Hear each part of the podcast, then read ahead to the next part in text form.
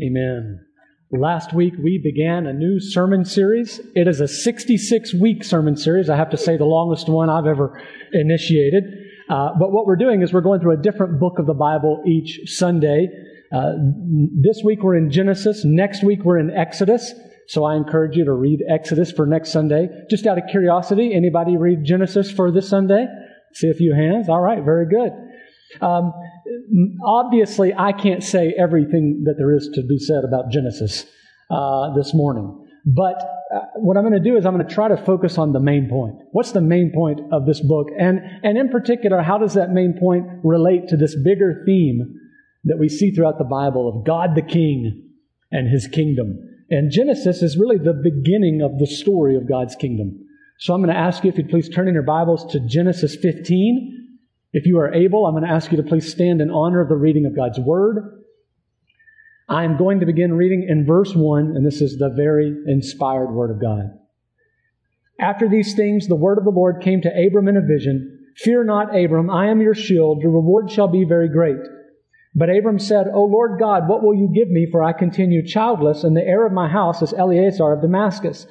And Abram said, Behold, you have given me no offspring, and a member of my household will be my heir. And behold, the word of the Lord came to him. This man shall not be your heir, your very own son shall be your heir. And he brought him outside and said, Look toward heaven, and number the stars, if you are able to number them. Then he said to him, So shall your offspring be. And he believed the Lord, and he counted it to him as righteousness. And he said to him, I am the Lord, who brought you out from Ur of the Chaldeans to give you this land to possess. But he said, O Lord God, how am I to know that I shall possess it?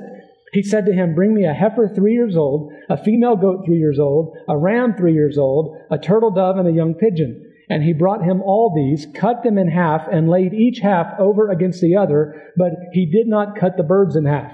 And when birds of prey came down on the carcasses, Abraham drove them away.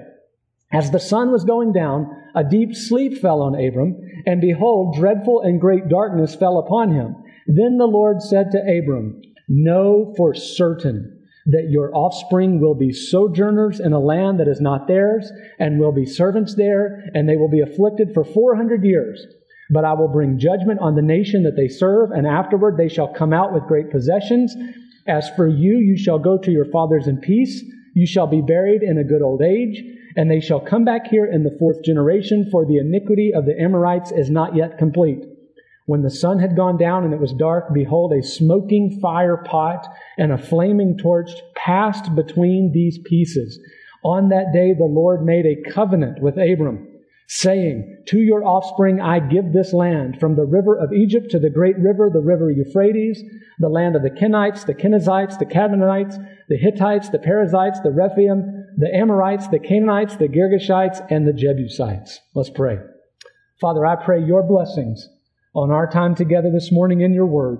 Do your work among us by your Spirit uh, for your glory. We pray it in Jesus' name. Amen. You may be seated. So the word Genesis just simply means beginnings or origins. And so the first part of Genesis, Genesis one through eleven, is really the beginnings, the origins of, of all things.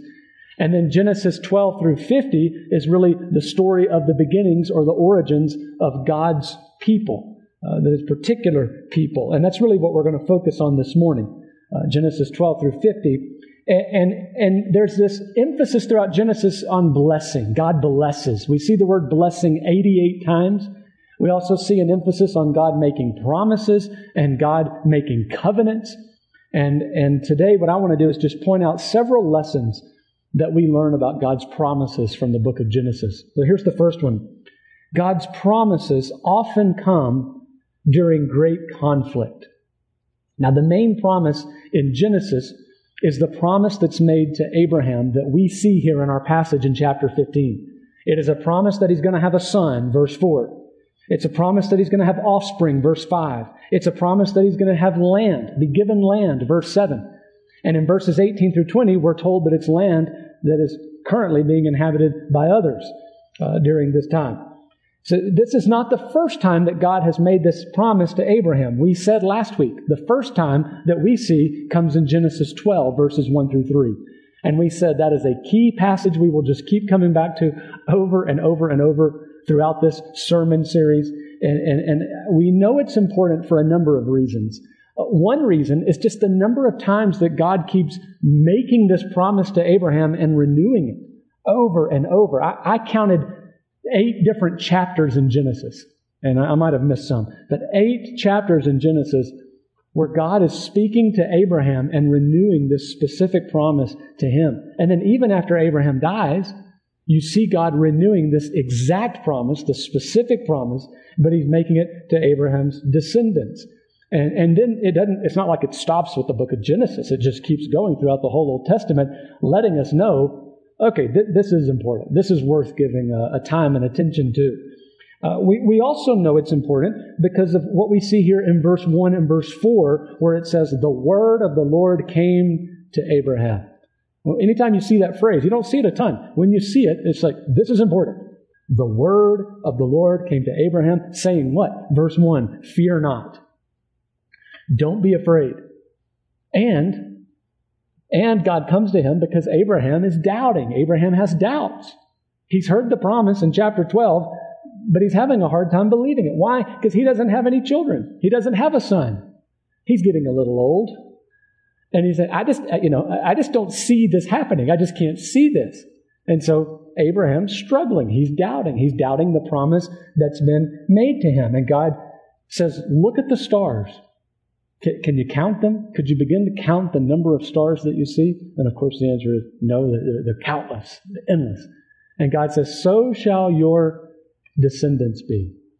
And it says in verse six, very important verse, Abraham believed God and God credited it to him, counted it to him as righteousness. And that's such an important verse that the New Testament will reference it four times. And God says, I'm also going to give you the land. And Abraham says, but how can I know? It's like he trusts him with the sons and the children. Okay, I believe, credit is righteousness. And I'm going to give you the land too. But how can I know? He still has doubt, even with God speaking to him, right? Audibly, I presume. Speaking to him audibly, there's still some doubt. How can I know? Can you give me some assurance? And God does. And we'll talk about that here in a few moments. But I just want to point out, God is committing to do something incredible, something great. He's entering in and making a promise, but he's doing it in the midst of great conflict. He's doing it in the midst of a fallen, broken world. And we know this because we've read Genesis one through eleven. And we know it doesn't take very long for sin to enter into the world, and, and the world becomes broken, and, and, and that's one of the major themes.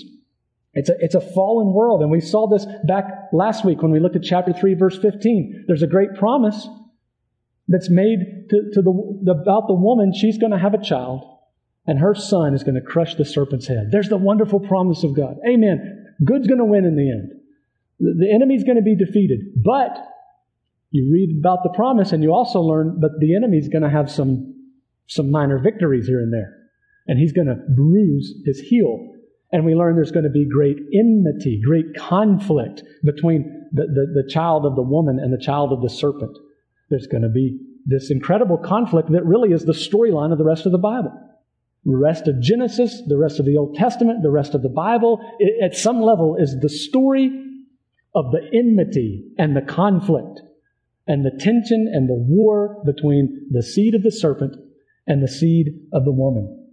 In Genesis six, we have this very significant event of the flood. Why does God flood the world? Because it's become so evil. The seed of the serpent has overtaken so much.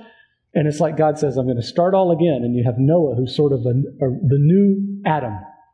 And he starts all over and he gives Noah the same commands. Be fruitful, multiply, rule over the earth, have dominion. And it just doesn't take any time at all before the same, basically the same pattern occurs again. Evil comes up. And it's almost like, is God going to flood it again? You know, you got the Tower of Babel. And it says God would be perfectly justified. And it would make complete sense if God just kept generation after generation just keep wiping it out. I'm starting again. You messed up, we'll start anew. Or it would make it would make sense if he just said, I'm done. I gave you a number of tries, a number of turns. You just keep heading toward evil. I'm done with you. But that's not what happens. God comes in and makes a promise to Noah. And he says, I'm, I'm not going to do this again. I'm not going to flood it again. Even if it becomes progressively evil more and more, just as it does and it will, I'm not going to flood it again. Instead, I'm going to redeem it and I'm going to renew it. And I'm going to enter into it. I'm going to enter into the brokenness of it and the pain of it and the conflict of it. I'm going to enter in and I'm going to redeem it and restore my kingdom on the earth. And, and he does it in a very specific way. And he doesn't do it all at once. He doesn't just snap his fingers and it happens. He, he, does, he makes a specific promise to a specific person named Abraham about a specific land that he's going to give him. And he's going to give him this offspring. And, and, and, and so God is going to do something great. And he's promising to do something great, but it's not going to be without great conflict. Every good story has good conflict. You show me a story you like, and I promise you there's conflict in it. One of my all-time favorite stories is the story of Peter Pan. And there's all kinds of great conflict in Peter Pan, right? If you think about it. There's there's good versus evil. Pan versus Hook. There's man versus creature, you know, where the the the, the uh, alligator is trying to, the crocodile is trying to go after Hook. And we actually cheer for the crocodile in that situation. You normally cheer against the animal. In this situation, you cheer for the animal against Captain Hook. You've got conflict among people. You have a conflict between Tinkerbell and Wendy because uh, Tinkerbell is jealous of Wendy and the time that Peter Pan has been giving to her, right? So you got good conflict there. And then you got the conflict within of a boy who doesn't want to grow up. He wants to live forever in, in Never Never Land. And here's the point. If the Bible, if the story of the Bible is true, if it truly is the grand meta-narrative of all narratives, as we believe it is, if it really is the story of all stories, then it makes sense. Every story at some level that's good and that we resonate with, every story at some level sort of reflects the grand story. Because the grand story has all of it. It's got good versus evil, the seed of the woman versus the seed of the serpent. It's got man versus man. You see that with the first two sons who were born. One of them kills the other one, right? You got conflict right out of the gate, right from the very beginning. You got murder. Uh, you got conflict with the nature, you've got the flood, you've got a famine that comes at the end of Genesis, and you've got conflict within. You know, I think about the Psalms. Why are you in turmoil within me? Why are you downcast, O my soul? So the psalmist and, and many, all of God's people wrestle within. And, and, and our lives reflect this story. We, we are currently living in the Genesis three world. We are a part of the story. Our story is a part of this story. And therefore, our lives are marked by conflict. They're marked by the fallenness of this world, and we're reminded of it daily. Our family was reminded of it this past week. Whitney had made a big pot of soup, and it was on the stove and ready to be eaten. And somehow, we don't really know how, there were these three glass bowls. They were kind of like measuring bowls, and they were up in the counter. And somehow they fell out and fell into the counter and smashed, and glass went everywhere. I mean, across the room. And we found out it actually went into the soup as well. And we kind of debated, do we just go for it and have faith that we'll be okay, you know? But that's not how faith works, so don't do that. Don't test God in that way. Uh, so we had to clean the glass, which uh, I'm told took a long time. I happened to not be there, or I certainly would have been involved in the cleaning of the glass. Uh, the soup got ruined and had to be thrown out. I, I actually watched the throwing out of the soup. And then we had to make dinner still, right? So think about it, the time it takes to clean all the glass, multiple rounds of cleaning the glass, by the way, and still getting cuts on our feet from little shards of glass here and there. Right? We got to throw out the soup, so we had the time that we wasted on making the soup, and then we had to make a new dinner, and then the new dinner we made was dinner that we were going to make a different night, and Whitney just, at the end of it, just said, it's a fallen world. That was the summary, that's the lesson, and I couldn't improve on it at all. It's, it's a fallen world, and you have your own stories you could tell. You could probably tell stories that happened today already that just illustrate the fact that it's a fallen world. Now, here's the good news. God enters into the fallenness and makes great promises that he's going to redeem it and restore it, and it's wonderful. Uh, but it doesn't often happen immediately. It often happens over a long period of time. It's usually not on our timetable. And, and, and his redemption often involves us continuing to be in the midst of the conflict. And so we don't go after it. We're not looking for conflict, but you know, you just live in this world and it will find you soon enough. And and uh, the good news is the promise of God is there. The bad news is it usually comes in the midst of great conflict. Here's the second lesson I want you to see. God will accomplish His promises. He will do this. See, we could easily become cynical. We could easily become people who say, you know, why spend the time making the soup when something crazy will probably happen, like a glass bowl falling out and getting glass all in the soup, and it'll ruin it. Like, why, why live life when you just have glass bowls falling out of counters with no explanation, right? It would be easy just to get cynical. I would do that, but I'm not going to, because something will probably just go wrong, right? Very easy to live in a cynical, but we're not, we're not cynical people. We're hopeful people. We're realistic people. We know there's a fallenness, but we're hopeful people because we know God has made His promise, and we're clinging to that.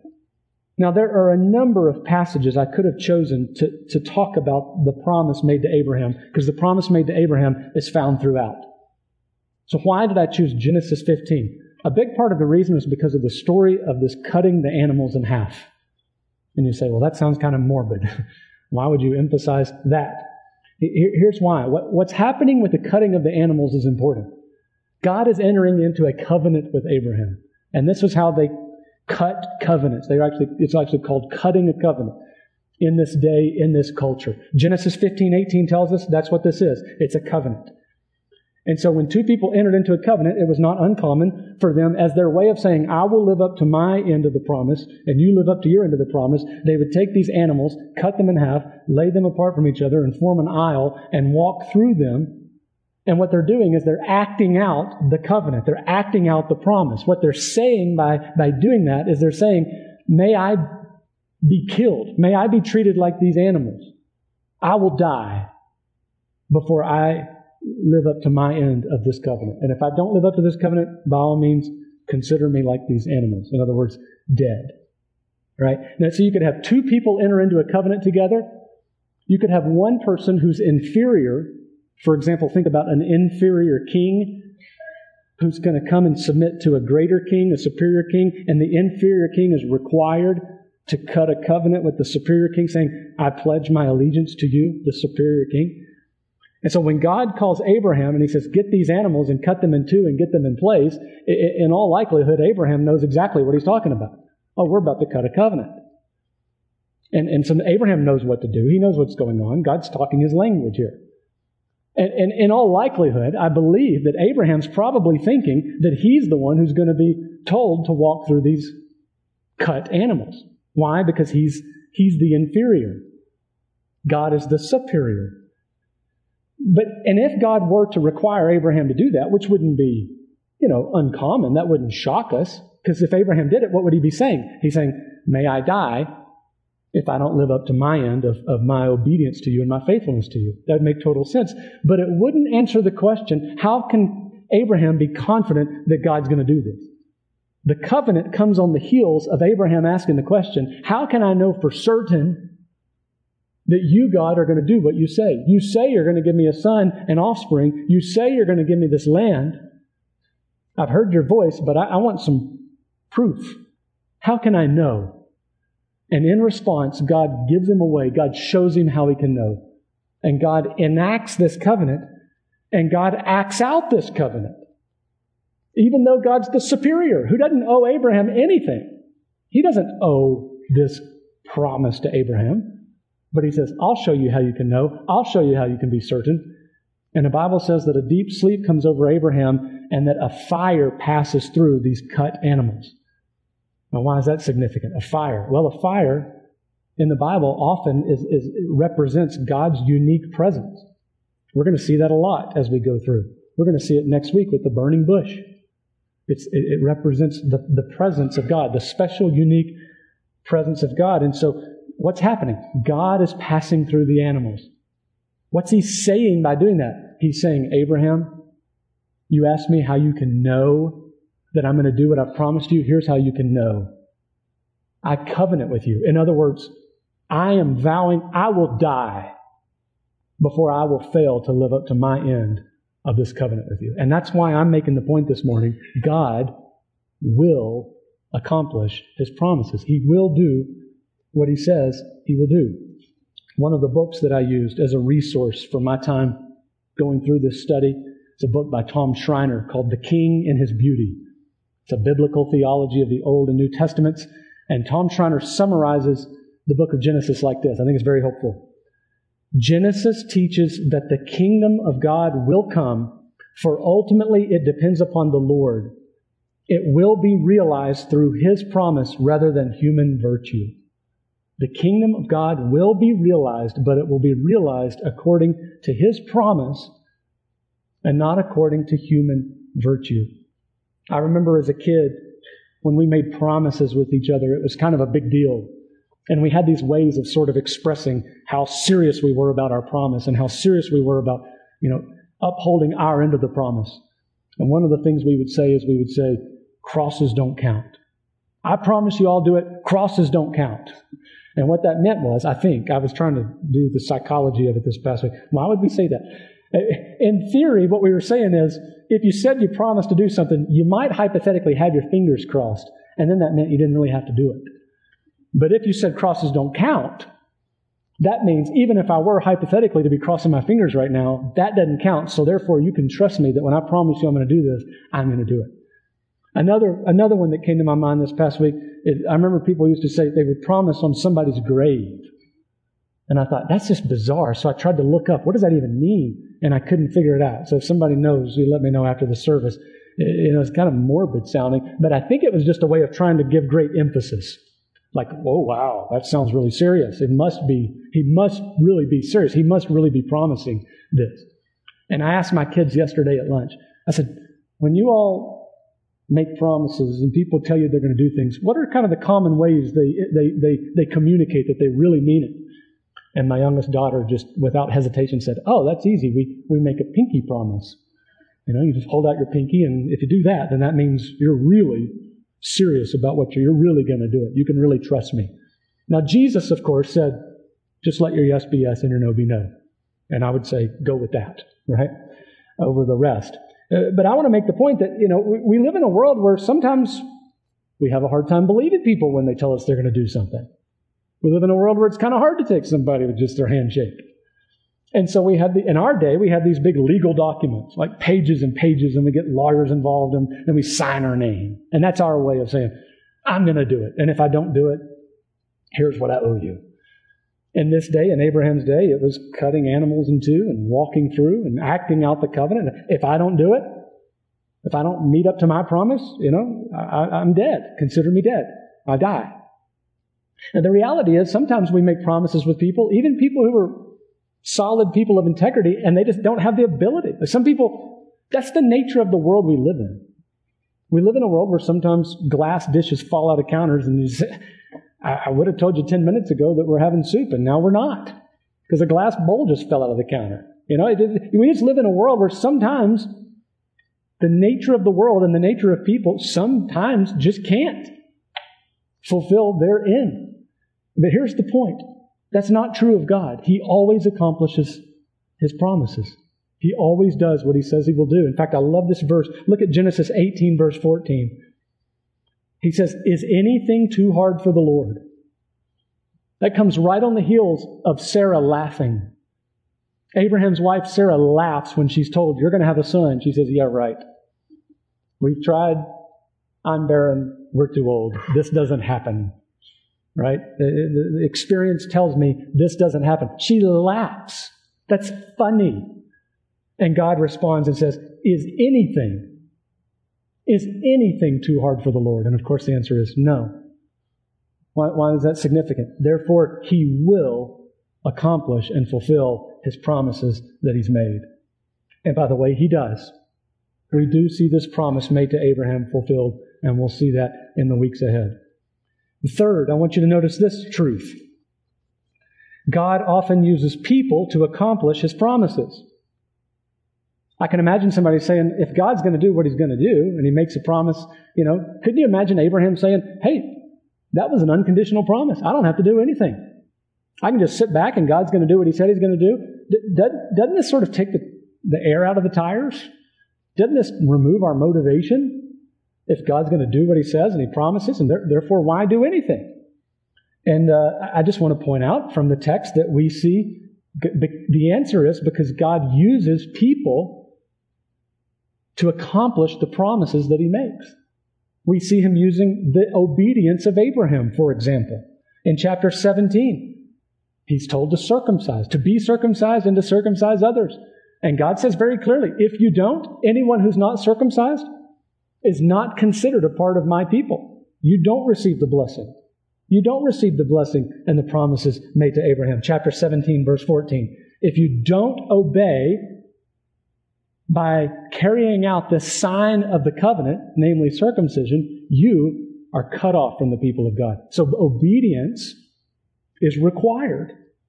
We also see in chapter twenty-two, God calls Abraham to sacrifice Isaac, his one and only son. Abraham finally gets the son that he's been promised. He's been waiting for. I don't think it's going to happen. It finally happens. And God says, okay, Abraham, I want you to take Isaac up and sacrifice him. What? You made this promise to me about the son, and we didn't believe you, and finally we believed you, and you gave him to us, and now you're telling me I'm supposed to go sacrifice him? And of course, Abraham passes the test. It's a test. Uh, he, he succeeds where Adam failed. Adam fails the test. Abraham passes the test. And the book of Hebrews tells us he passed it because he believed that God would raise him from the dead. I'm willing to sacrifice my one and only son because I'm trusting in God's promise that he's the son. He's the son of the blessing. And therefore, I guess God will just raise him from the grave.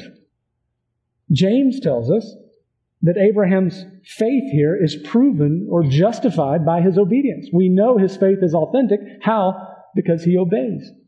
So the obedience of, of the people is a significant part of God fulfilling his promise. Listen to Genesis twenty-two eighteen. In your offspring shall all the nations of the earth be blessed because you have obeyed my voice. There's a relationship between their obedience and God blessing them.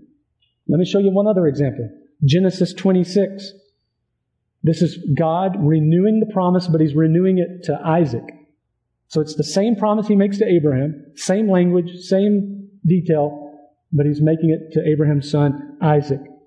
And listen to the emphasis on God saying, I'm going to do this because of Abraham's obedience. Genesis twenty-six, four and five. I will multiply your offspring, Isaac, as the stars of heaven. There's the imagery of the stars, the endless stars.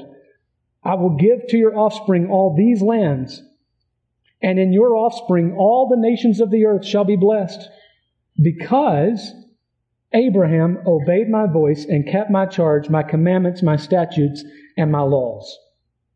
So on one hand, we have this important principle. God makes a promise. He will keep it. It is unconditional. The promise made to Abraham is unconditional. I will do this. I will give you the land. I will give you offspring.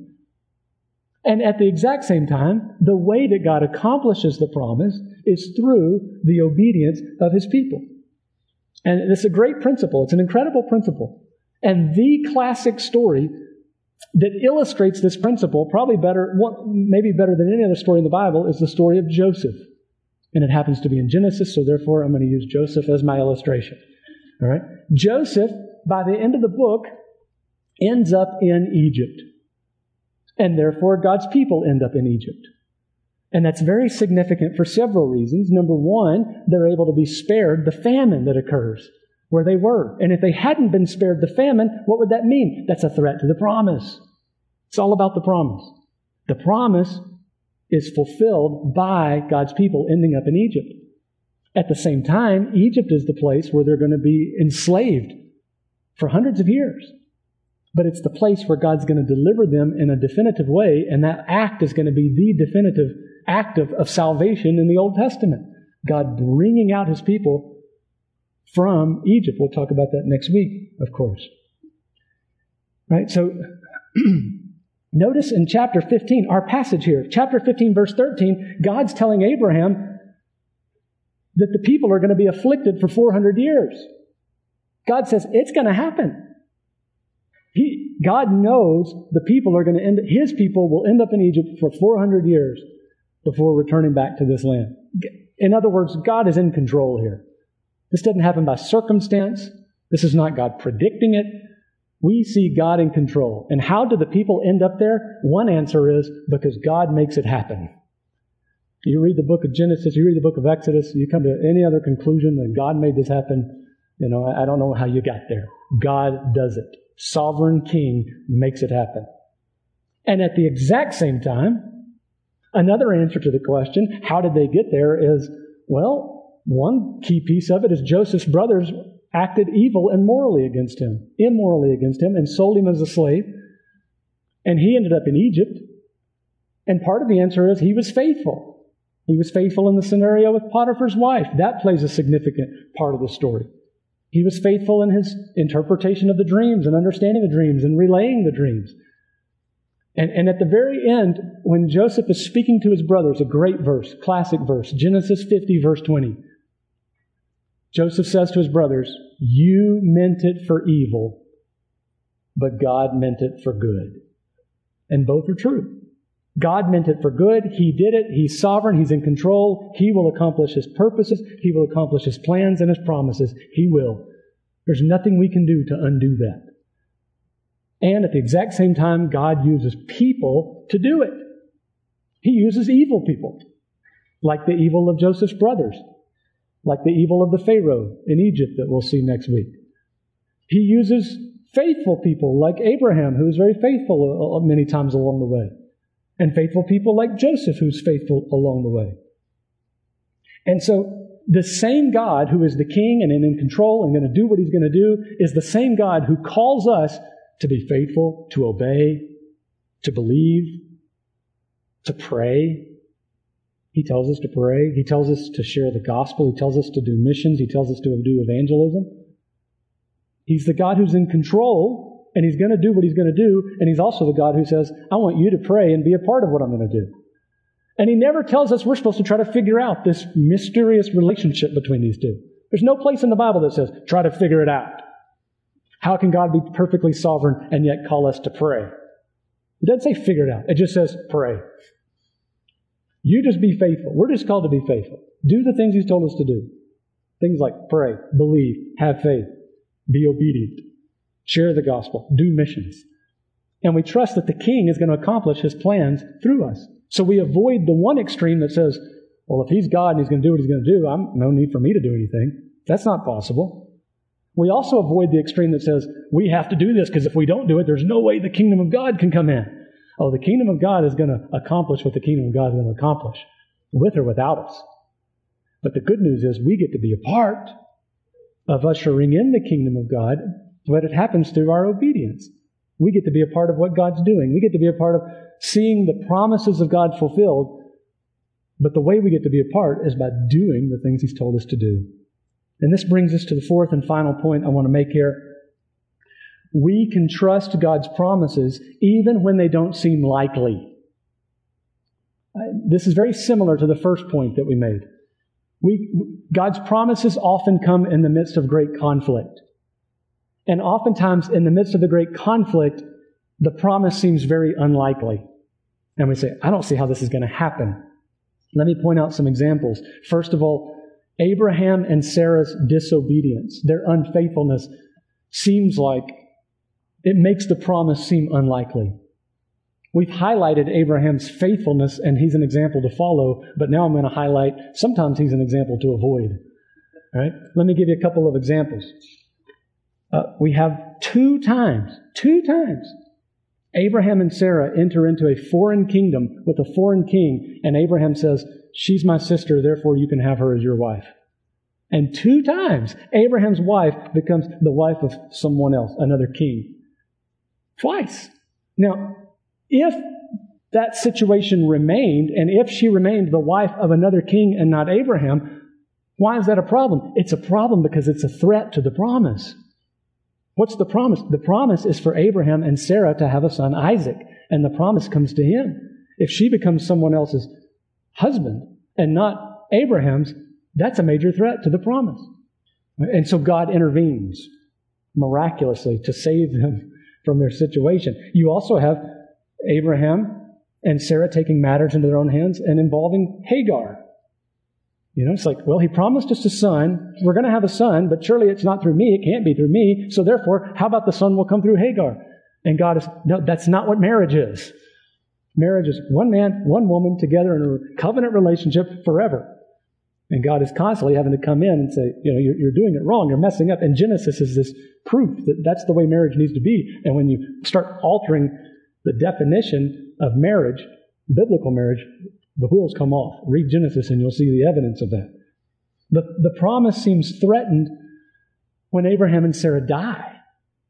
They die. It's like, wait a minute, I, I thought he was having all these sons. I thought he was supposed to be given this land.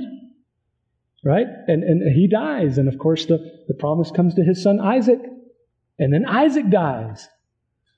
And then the promise comes to his son, Jacob, whose name gets changed by God to Israel, which is very important. And then the promise comes goes to one of his twelve sons, Judah. And as you read the book of Genesis, you realize these are not like examples of righteousness to follow a lot of the time. Let me just give one example. Judah, the prom, one of the promised, you know, the, the promise, the blessing is coming through you. Judah seeks after a woman he believes to be a prostitute. And it turns out to be his daughter-in-law named Tamar. And they have a son named Perez. And Perez is in the genealogy of Jesus Christ. Perez is Jesus' great, great, great, great, great, great, great, great grandfather. But at the time that you read about Judah going after a prostitute, it turns out to be his daughter-in-law, you're thinking, this is this is very unlikely that the promise is going to continue. How's God possibly going to work in this and through this? And this is chaos. It's unfaithfulness. It's disobedience. It seems very unlikely. And that's the way the book ends. The book ends, Genesis ends, the very last word of the book is Egypt. God's people are in Egypt. They're not in the land that God promised Abraham.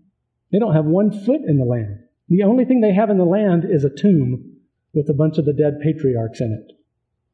That's all that they have of the land that God promised to Abraham. And you know how many descendants Abraham has at the end of Genesis? seventy.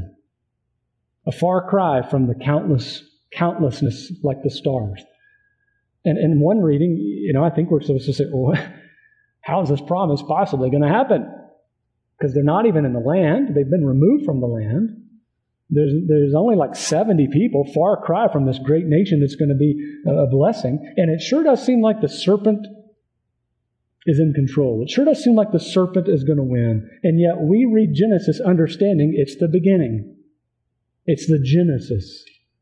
And there's more to come. And we read Genesis with the understanding of the New Testament in mind. And I think it's kind of interesting the way the New Testament begins. Listen to how the New Testament opens up and begins. Matthew chapter one, verse one.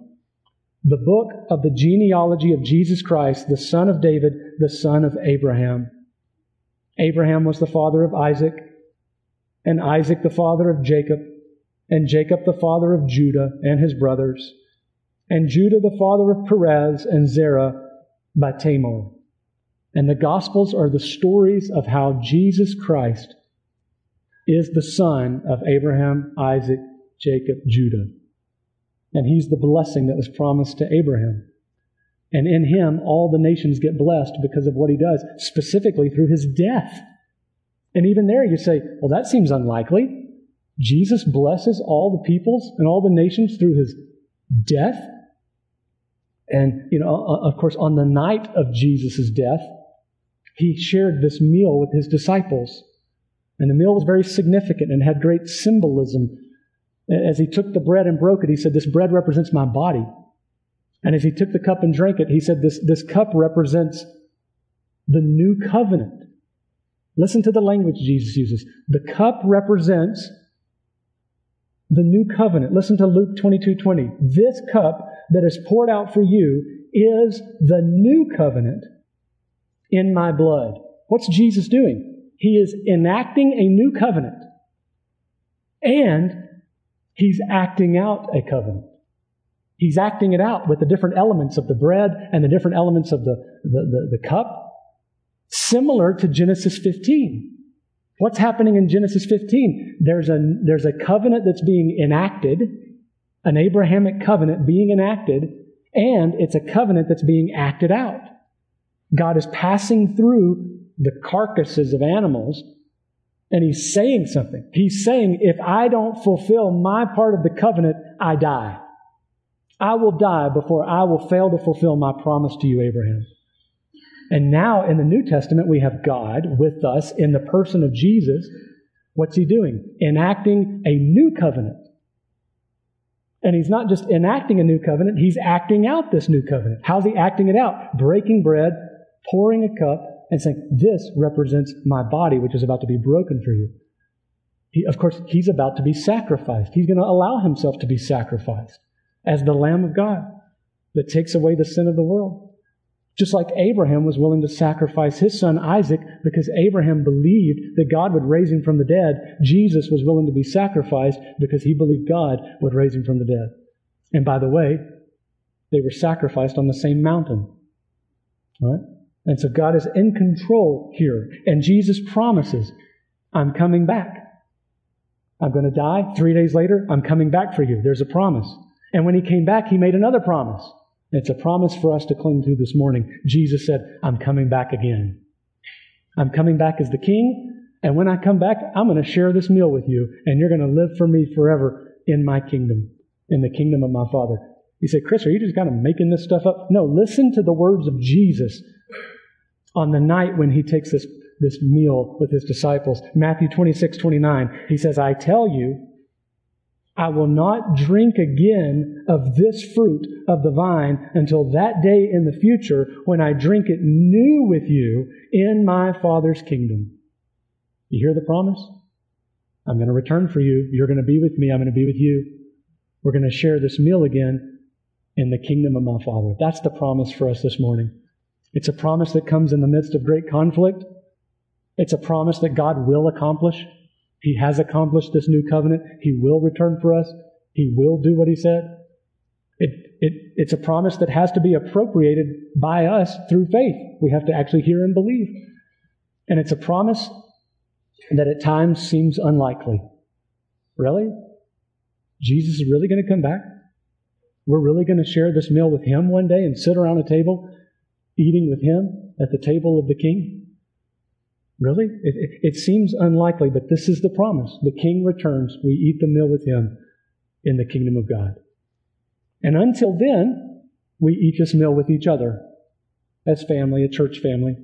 And as we eat this meal, we're proclaiming something. We're saying Jesus is the King who conquered death. He's the son of Abraham, the son of Isaac, the son of Jacob, the son of Judah, who brings the promise, the blessing to us that is ours by faith.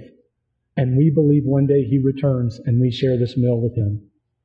And so for these reasons, we ask that only if you are a believer in Jesus Christ and you are in good standing with a New Testament church, that you take this meal with us. Because we're saying something by taking it. It's not just about eating and drinking. It's a proclamation. We're saying something. We're clinging to Genesis fifteen six. That Abraham believed God and God counted that faith to him as righteousness. We're saying we believe that we are counted right before God. We are right with God because of what he's done for us through Jesus Christ and our faith in him. So for these reasons, we want to give you a few moments to pause, examine, reflect, confess. We do have the elements at the back of the room. So during this time of, of prayer and reflection, you can feel free to go get the cup at the back. And then I'll give us a few moments to do that. And then I will lead us in prayer and lead us from there. Let's bow our heads so that we take this meal in a manner that's worthy.